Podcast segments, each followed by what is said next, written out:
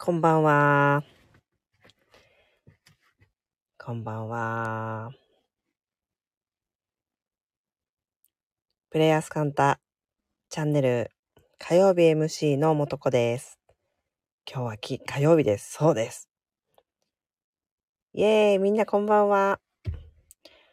リアタイ嬉しい。ありがとう。私も嬉しいよ。こんなにリアタイしてくださる方が本当にいつもありがとうございます。さっきね、某北海道のね、えー、いつものリスナーの方がですね、今日火曜日ですよって、あの、メールくれました。ありがてえ。ありがてえ。お知らせくれる。ありがてえ。あ、YouTube 見てました。ありがとうございます。そうね。あのね、7時ぐらいまでに、夜の7時ぐらいまでになかったら、誰か絵文字だけでもいいか送ってくれると嬉しい。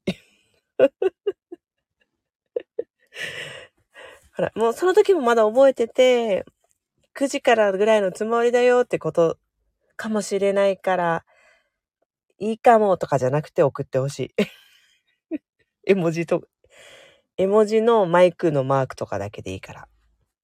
お願いします。でもさ、私ちょっと今日何話そうか何も考えず始めたんだけど、10月中旬じゃないですか、今ね。もう後半に入ってんのかな？あの、このプレイヤースカンタチャンネルが始まったのは1月1日なんですね。となるとですね、もう10ヶ月と少しを、えー各曜日の MC たちがですね、毎日欠かすことなく続けているチャンネルと思うとすごいなぁなんて思っています。ねこんばんは。すごいよね。もう本当に毎曜日キャラの濃ゆい皆様が本当にそれぞれ今日あったこととかさ、本当にその季節の色とりどりの話、その方からの見地、いろいろ聞くことができて、私自身も本当にこのチャンネルは素敵だなって思いながら、火曜日 MC を続けさせていただいております。本当だよね。素晴らしい継続力ですね。本当に。ね。まあ毎日、自分だけで毎日っていうと、ね、またちょっとハードルが高かったと思うんだけど、みんなが、えー曜日担当でって言ってね。すごくこう皆さんも曜日ごとに楽しんでいただけてるのではないでしょうかね。それでね、私、この10ヶ月半を火曜日 MC でね、スタイフ、うんと、ラジオ配信自体がこれデビューなんですよ。プレイヤースカンタチャンネルでデビューで、多分なんかアーカイブがね、すべて残ってるはずだから、あの、初回元旦の、確かね、お昼2時ぐらいだったと思いますよ。みんなでおしゃべりして。そして、えー翌日から、えー確か、井出さんから始まったんじゃなかったっけなうん。で、その後初回、初めて元子、えーラジオデビューの時の一人で、一人で喋ってる感むずむずむずむずしました。なんか、え、どういうこと？相づちがないってどういうこと？みたいな。誰かが、だよね？みたいなのないってどういうこと？みたいなね。思ったんだよね。だけど、この10ヶ月半続けていくとですね、まあもちろん慣れというもので、こうやって一人で話す。自分自身の中でこう、聞いてくださっている方々へ問いかけるように、話しかけるように話すってことも、あの、できるようになったっていうことが一つと、何よりもね、最も収穫があったのは、日常にメタ認知が増えたってことだって私すごい思うんですよね。あの、常日頃からこういう配信ものが自分にね、課せられているというかあるとですね、あの別にずっとネタ探ししてるわけじゃないんだけど、あ、この話をみんなに伝えたい。あ、この話について私はこう思ったよっていう、私の、うんと、世界の見え方をみんなとシェアしたいとかね。っていう風に、あの、感じることがあるんですね。で、その感じ方って、自分自身がどう思ってるか、自分自身の中の感情とか、今感じてる感覚、あの、私はよくそれをシネマにま、シネマに例えて言うんだけど、自分自身が主人公のスクリーンの中の登場人物ではなくて、映画監督とか脚本家とかさ、あの美術とか、あの、担当全部元子なのね。だとしたならば、映画監督よりの立ち位置の元子がですね、あ、元子という主演女優が出てる映画でこういうことが今起きてるな。あ、このことはこうなんだ、ああなんだっていう気づきを一段階上がった上で、このことを伝えたいな、このことを上映してみたいみたいな風に見ている映画監督元子がいまして、その私自身で見ることができる一つの本当にありがたいきっかけになってるんですよね。で、今日これは今ネタ、あなんだろうな、今日タイトル決めて喋り始めてるけど、この話をきっかけに皆さんにお伝えしたいことは、えー、インド哲学ではね、こう言うんですね。えー、学んで2割、伝えて8割と言うんですね。うんと、まさにだと思ってます。えー、私自身はですね、アイルベーダーをですね、学び、深めていった途中段階で、人にアイルベーダーを伝えるということをし始めたとき、それはそれは震えるほど怖かったですね。もう一時一句逃さないように、もう脚本を作ったんじゃないかってぐらい、自分の中でもう小芝居じみてるぐらいのノリでね、自分の中で、あ、ここでこういう話をして、ところがですよって言いながらこの話をしようみたいな風にね、もうガクブルしながら、あの、デビューをしたのは覚えてますよ。なんだけど、その大きな一歩は、最初緊張したかもしれないんだけど、そのようにですね、自分自身が獲得した知識、えー、自分自身の中で学び、知識として入ったものを消化、代謝をしながら進めていくには誰かに伝えるしかないんですよね。もうね、残す道は誰かに伝えるなんですよ。だから、あのー、もう、えー、全世界81億人いるらしいですけど、もう全員 SNS で自分自身が得たことを誰かに伝える。もうこれをやっていい時代なんじゃないのかなってこの理由も含めていつも思ったりするんです。いやいやいや、もうたくさん有名な方や、こんな華やかな方や、こんな方たちがアイルベーダー語ってるし、もう私なんかがアイルベーダーなんて語らなくたって、心のことなんて語らなくたって、って、あの、みんな全員思うんですよ。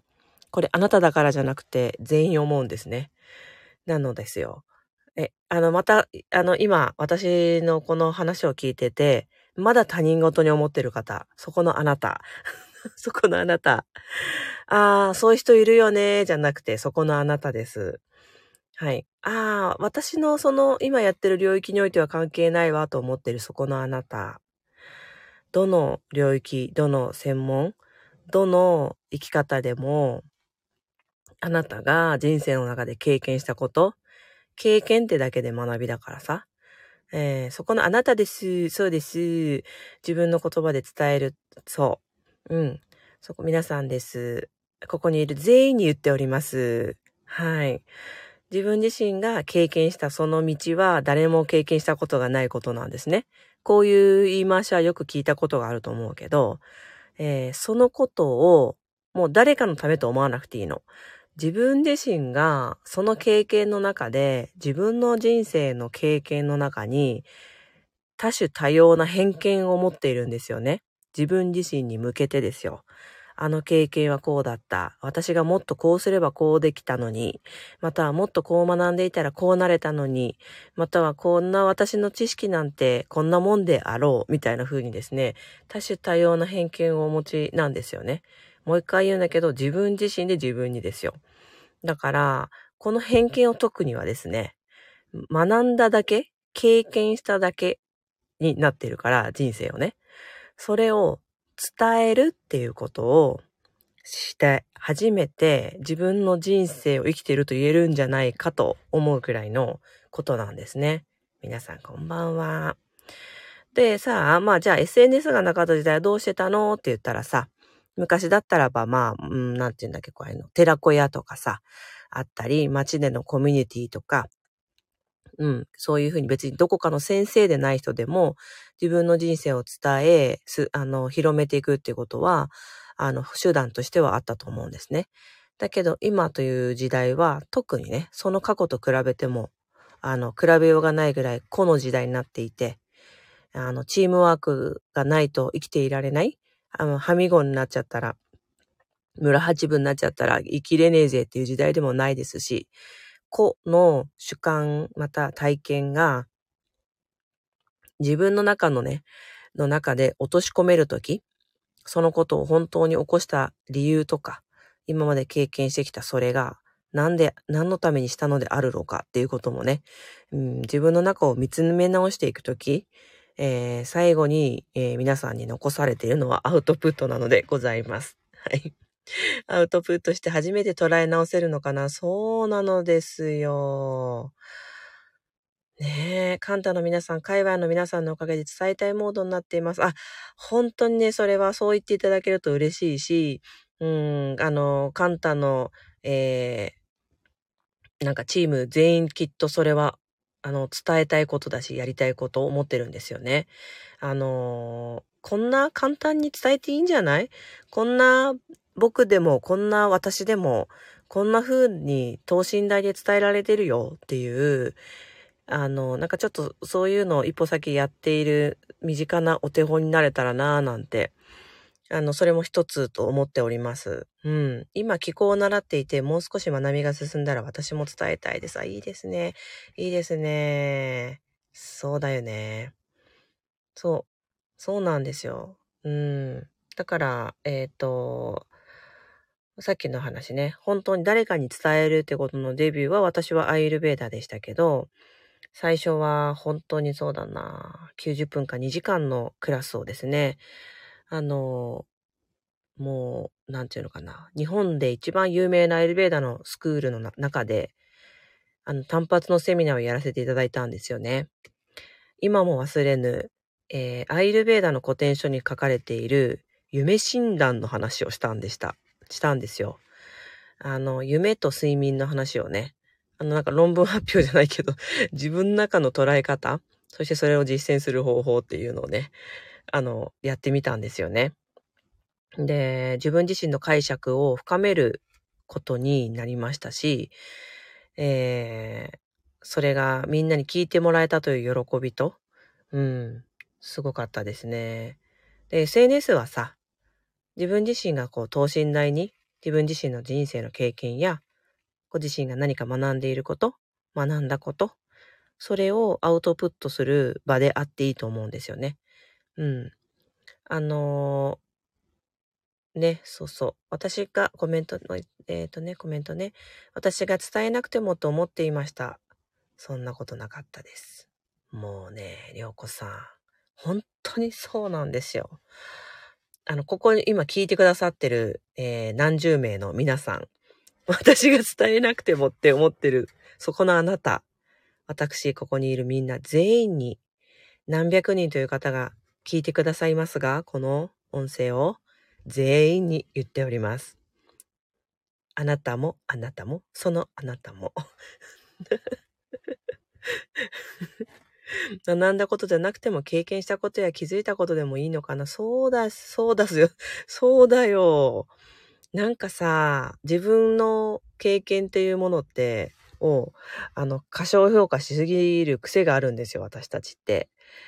だけど、だから、大層なこと経験したことじゃなくていいんですよね。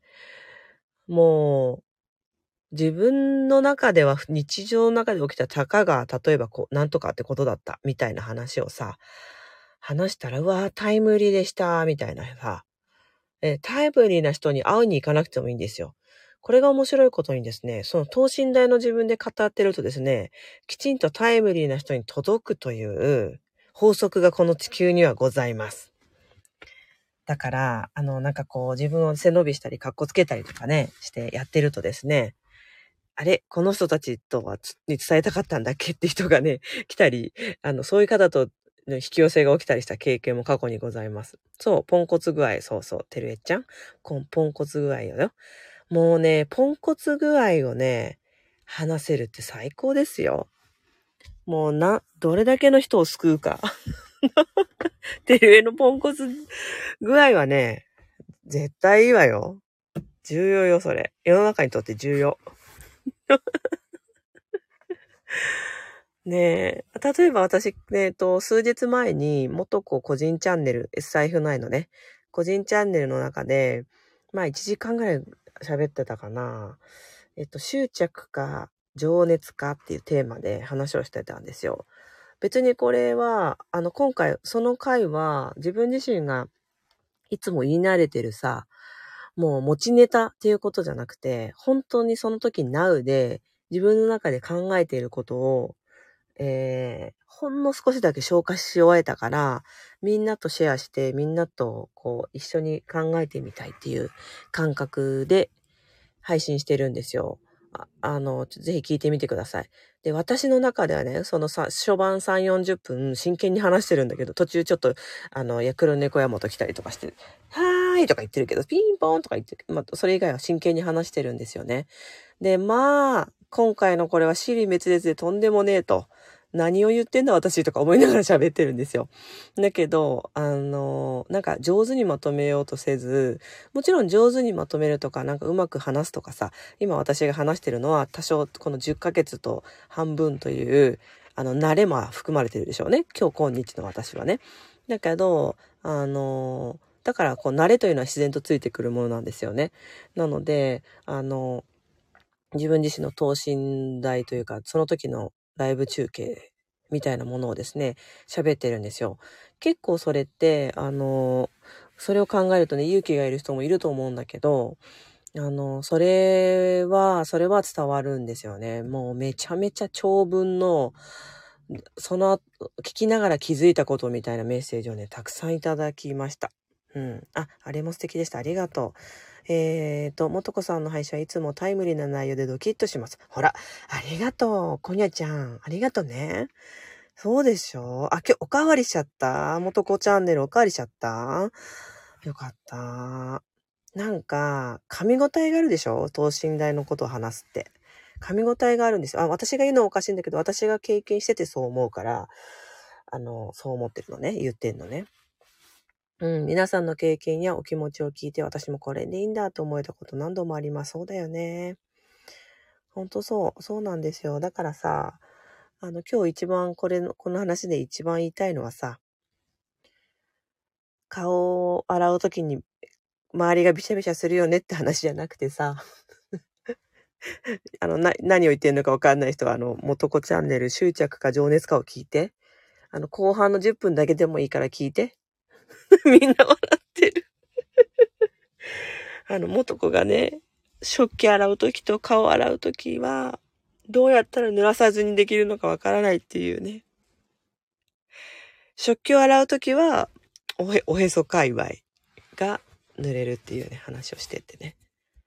みんなもそうでしょって言ったら、実は私もって、後からこそっとメールくれた方がいるんですけど、なんでライブ配信の時に言わないのよ って言ったら、あの、恥ずかしくてって言ってましたけど。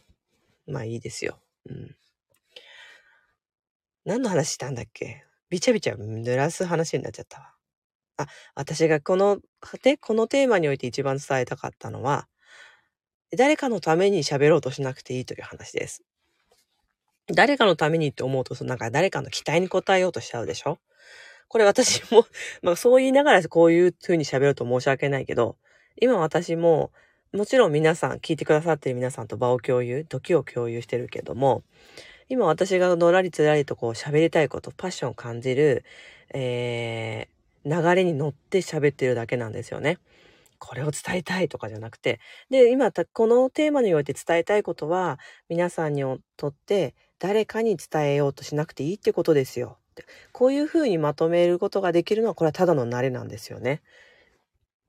うん、な、な、これは慣れですね。うん。そう。だからみんな話を戻すけど、誰かに伝えようとして言わなくていい。あの、配信しなくていいよ。自分がうん、今起きてること今起きてることを人に伝えようとすると、というスイッチが入った途端に、理解度が8割も増えるんだよ。やばいでしょ？伝えようとして伝えたら、自分というものへの理解が2割だったところ、8割増えるんですよ。合ってる？これ算数的に。大丈夫 ?2 割しか理解してなかったところ、8割増える。あ、あ、まあいいか。合ってるかどうかいいや。そう。あの、もちろん一回喋ってみたらっていうことじゃなくて、もうどんどんどんどんアウトスプットすればするほど、自分自身が何者かが分かってくるんですよ。もう SNS はそういうもんだと思って皆さんやりましょう。やばい。すごいな。マジか。そうよ。あなたたち。あなた、ごめんなさい。なんか最近ちょっとあなたたちって言っちゃうのよね。ど、どうな、何のキャラを確立しようとしてんのかしら、私。うんうん。えいこちゃん、三八さん、すでに配信してて、はい、続きが気になります。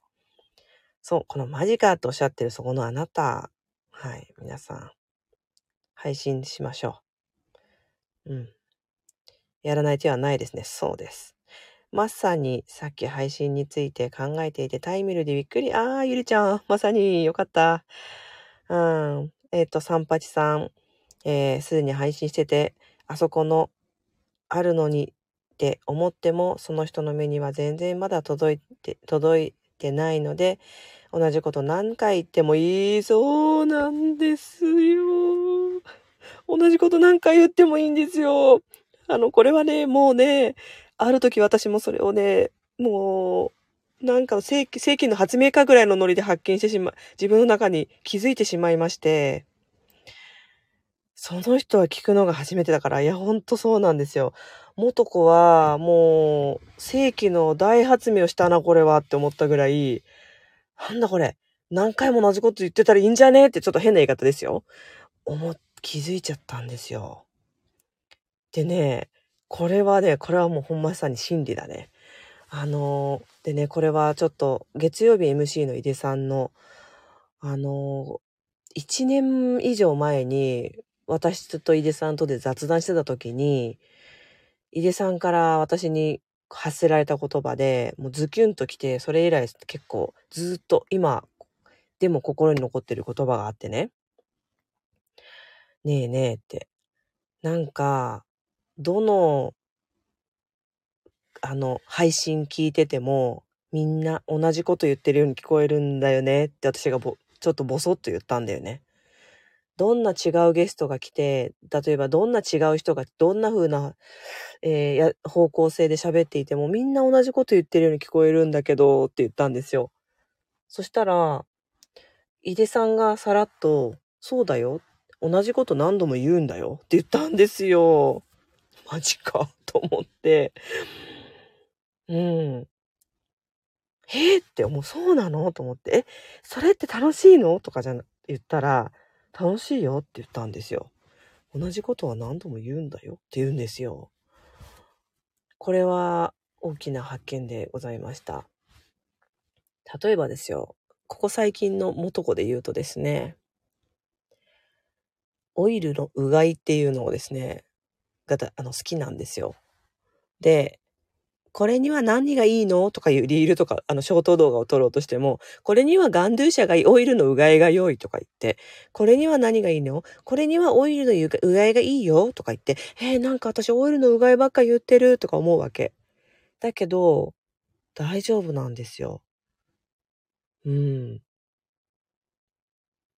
オイルのうがい専門家かな？と思うぐらい、オイルのうがいしか言ってないような気持ちになってんの。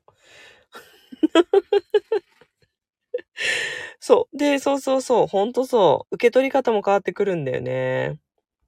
そうそう。ほんとそう。ちょっと、三八がいいこと言ってるから、ちょっとちゃんと戻るわ。うん。そうそうそう。そうなの。あ、そ、そう。その人の目にはと全然届いてなくて、その人は聞くのが初めてで、言ってる方は飽きてても、聞く方は飽きるくらい聞いてなかったりしますもんね。ほんとそうなのよ。オイルのうがい専門家も、ほんとそう思うの。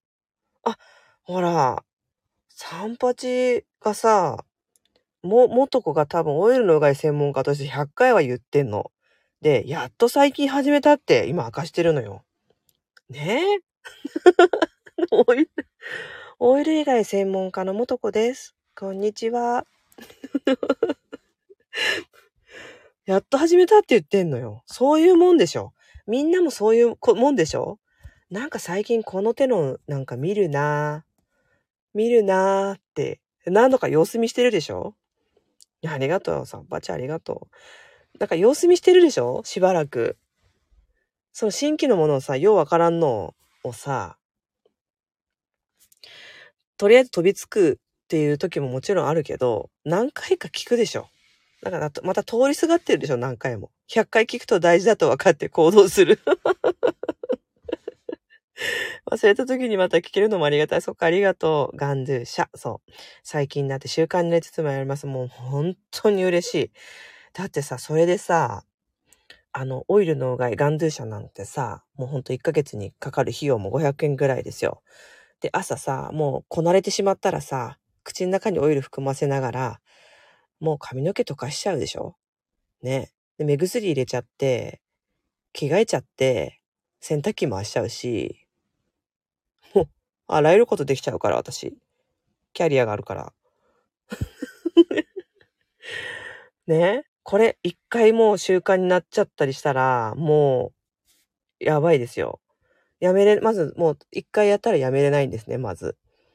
ね、もう、お口の中がすっきりするし、ある方は、あ、あ、そう、こないだね、あの、えー、まゆみ番長さんのね、ラジオの中で私おしゃべりしてるんですけど、彼女が、あの、歯科衛生士さんの検診にね、行ったら、あの、刺繍ポケットが、あ、このオイルうがいを始めたら半分になってたって言ったかな？何ミリかだったものが何ミリかまで減っていたと。これは次回行ったら0ミリになってるんじゃないかって言ってたけど、あの、でもこれほんとマジなんですよね。刺繍ポケットがあって、普通穴が深まってったら戻らないものというか、あのよく歯磨きして炎症をね、抑えないといけないものになってるんだけど、また歯茎が後退してったらそれは戻らないものということになってるんだけど、あの、歯茎がふくよかになっていくし、何よりもですね、あの、女性の皆様、もちろん男性の皆様、お顔の張りが良くなるんでございますよ。良いでしょう。ほら、また私101回目だわ、今日。オイルのうがいの専門家として101回目伝えちゃったわ。これでもうみんなやるでしょ。ね。そう。こ、この、だから今何十人と聞いてくださってる方の中の一人だけが、この中で、これでやり始めるのよ。ね。話は戻るけど、まあそんなようなもんなんですよ。だからもう本当に参拝さんが言ってくれたようにですね、あの、同じ体験をいつも喋ってるようで、自分自身の中では、自分のその体験私だったらそのオイルぐらい、オイルうがいへの検知がまた広がっていって、そのさっき言った番長さんが言ってくれたみたいに刺繍ポケットが良くなったよって方もいますよなんていう付録がまたおしゃべりの中についてきて、そして私の中のこれが深まって色づいていくんですよね。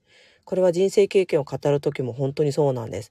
こういうことがあって、こういうことを子供としたよとか言ったら、ああ、そっか、私はあれをこう思ってたのかって気づきを得て、で、またその経験があった時に、こういうことを思っていながら遊べたら、本当はこういうことも思ってたよって深まっていくっていう風になっていくの。だから同じこと話してるようで、全然違うことが伝わっていくってことなんですね。うん。えっと、この話を聞いてくださって、オイルうがいの専門家がね、これだけ話してるんだから、オイルうがしてやっかと思った方はですね、えっ、ー、と、元子の YouTube チャンネルがございます。えー、元子、アイユルベーダーとか調べると出るのかな？あ、思い、わかったわかった。あ、あと、アットマーク元子ベーダーですね。MOTOKOVEDA 元子ベーダという、えー、アカウントで YouTube をやっております。その中でですね、オイル以外のことをな、あの、熱く語ってる、あの、番、あの、あれが、配信がありますので、どういうオイルを使ったらいいの？どういうふうなコツが、あの、どんなことにいいの？を熱く語っておりますので、えー、それをね、えー、見てください。あ、マリックさん、片山まりさん、お、おしゃれ館長ですね。あ、次はね、あの、それを狙っておるんですけど、まだちょっとね、まだ、私、あの、オイルうがい専門家まだ101回目というちょっと新人でございまして、もうちょっとオイルうがい専門家を深めてから、えー、おしゃれ館長専門家をね、も語っていきたいと思っておりますね。おしゃれ館長ね、ツイッター見てくださってる方 あの、ちょっとさ、お察しいただけてるかなと思うんですけどね。アイルベーダーはですね、もう、館長といういう施術法がですね、ものすごく好きなんですよ。もう若返り、老化防止、それから浄化、デトックス、うん、病気の治療、あらゆるものに対してですね、もう腸内フローラが重要だということは皆さん嫌というほど分かっていると思うんですが、ね、口の中から何かを入れる、えー、サプリメントでいいビフィズス菌入れるとかね、えー、食物繊維取るとかね、あの、口の中、口からの入り口から入れるものはありとあらゆるもの分かってると思うんですね。それからメンタル的にね、緊張しないとうんち出るよとかね。あのー、だけど、この腸というものがですね、もは、出入り口がもう一つあるんでございます。あちらさんでございます。もちろんお察しの通り。そちらの出入り口からもですね、実は腸にアプローチすることができまして、本当に、まあ、ましてや直通ですね。あちらの入り口からだと。なので、この腸内環境をですね、良くするということは、心にもめちゃめちゃ関係がありますね。それから、その腸壁という場所は、あらゆる、あ、なんだろうな、ホルモンと関係がしてますし、ね。なので、えー、そして腸壁に溜まったね、えー、ゴミ、うん、老廃物、毒素、これらを出すということも、とても体全身のバラ、あの、健康に重要ですしね。はい。出口からのアプローチ。はい、そうでございます。でね、それをね、それはまだ本当に日本だと医療行為なのでね、あの、お医者さんの処方のもと、一指示のもと、ナースさんがやるとか、なんか、お医者さんがやるか、どちらか二択なんですね。あの、施すとしたらね。えっ、ー、と、それは私できませんので、あの、過去にね、本当に個人的なアドバイスで、ご自身の判断でやってくださいという前提においてですね、あのー、ちょっと、あの、病気の予後の方とか、えー、たあの、今このような悩みがあってって、まあ、ちょっと具体的にはここでは伏せますけども、このような悩みがあってという方に対して、えー、ちょっとこういうものを Amazon で買っていただいて、このようにして、えー、館長してくださいっていうことをね、あの、実は個々に個人の判断でというレベルでお対和食してるんですね。そう。だけど、もうそろそろ、ちょっと、館長もおしゃれになっていっていいんじゃないかなってもとこ思っておりまして、皆さん、いかがでしょうか？ね。だってヨガだってさ、みんな考えてみなさいよ、あなたたち。ヨガだってさ、ああの、怪しくてキモいものだったでしょ ?30 年前よ。怪しくてキモいものだったんですよ、ヨガ。やべえよ。なんか、あの、悟るやつでしょ？みたいなね。それがさ、今はおしゃれヨガになってるでしょ？あの、フル、フルーツじゃない。スポーツ専門店行ったら、ヨガウェア売り場の広さよ。だから、ヨガウェアの、ヨガウェアの売り場ほど、ね、そんなところまで、まあ私もね、よく言いませんが、まあ、あの、館長、セルフ館長道具の売り場はできていいんじゃないかなと思うとこは思っております。はい。館長もセレブがやったら広まるはず。いや、ほんとそうだね。だからさ、おしゃれに広まったから、あの、館長もおしゃれに広まるんじゃないかなってね、思っております。はい。はい。ということで、えっ、ー、と、これをね、もう聞いてしまった、えー、オンタイムで聞いているそこちらの皆様、あなた、そこのあなた、そして、えー、アーカイブで聞いているそこのあなた、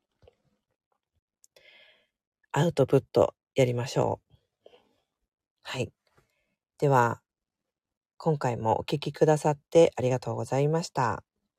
私、いつものように夜配信では、シャワーもお風呂も入り、すべてを終え、今から消灯するだけでございます。あ、くす玉ありがとうございます。あ、さん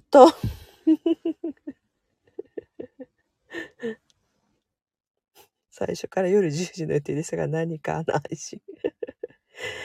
今日何の話を、内容で話してたんですか？そうだよね。こっから入ってきた人何人って感じだよね。えー、っと、アーカイブでもぜひ聞いてください。えー、今日は、学ぶ、インプット、体験で2割、アウトプット、伝えるで8割という話をしてみました。それでは皆さん、今日もありがとうございました。おやすみ。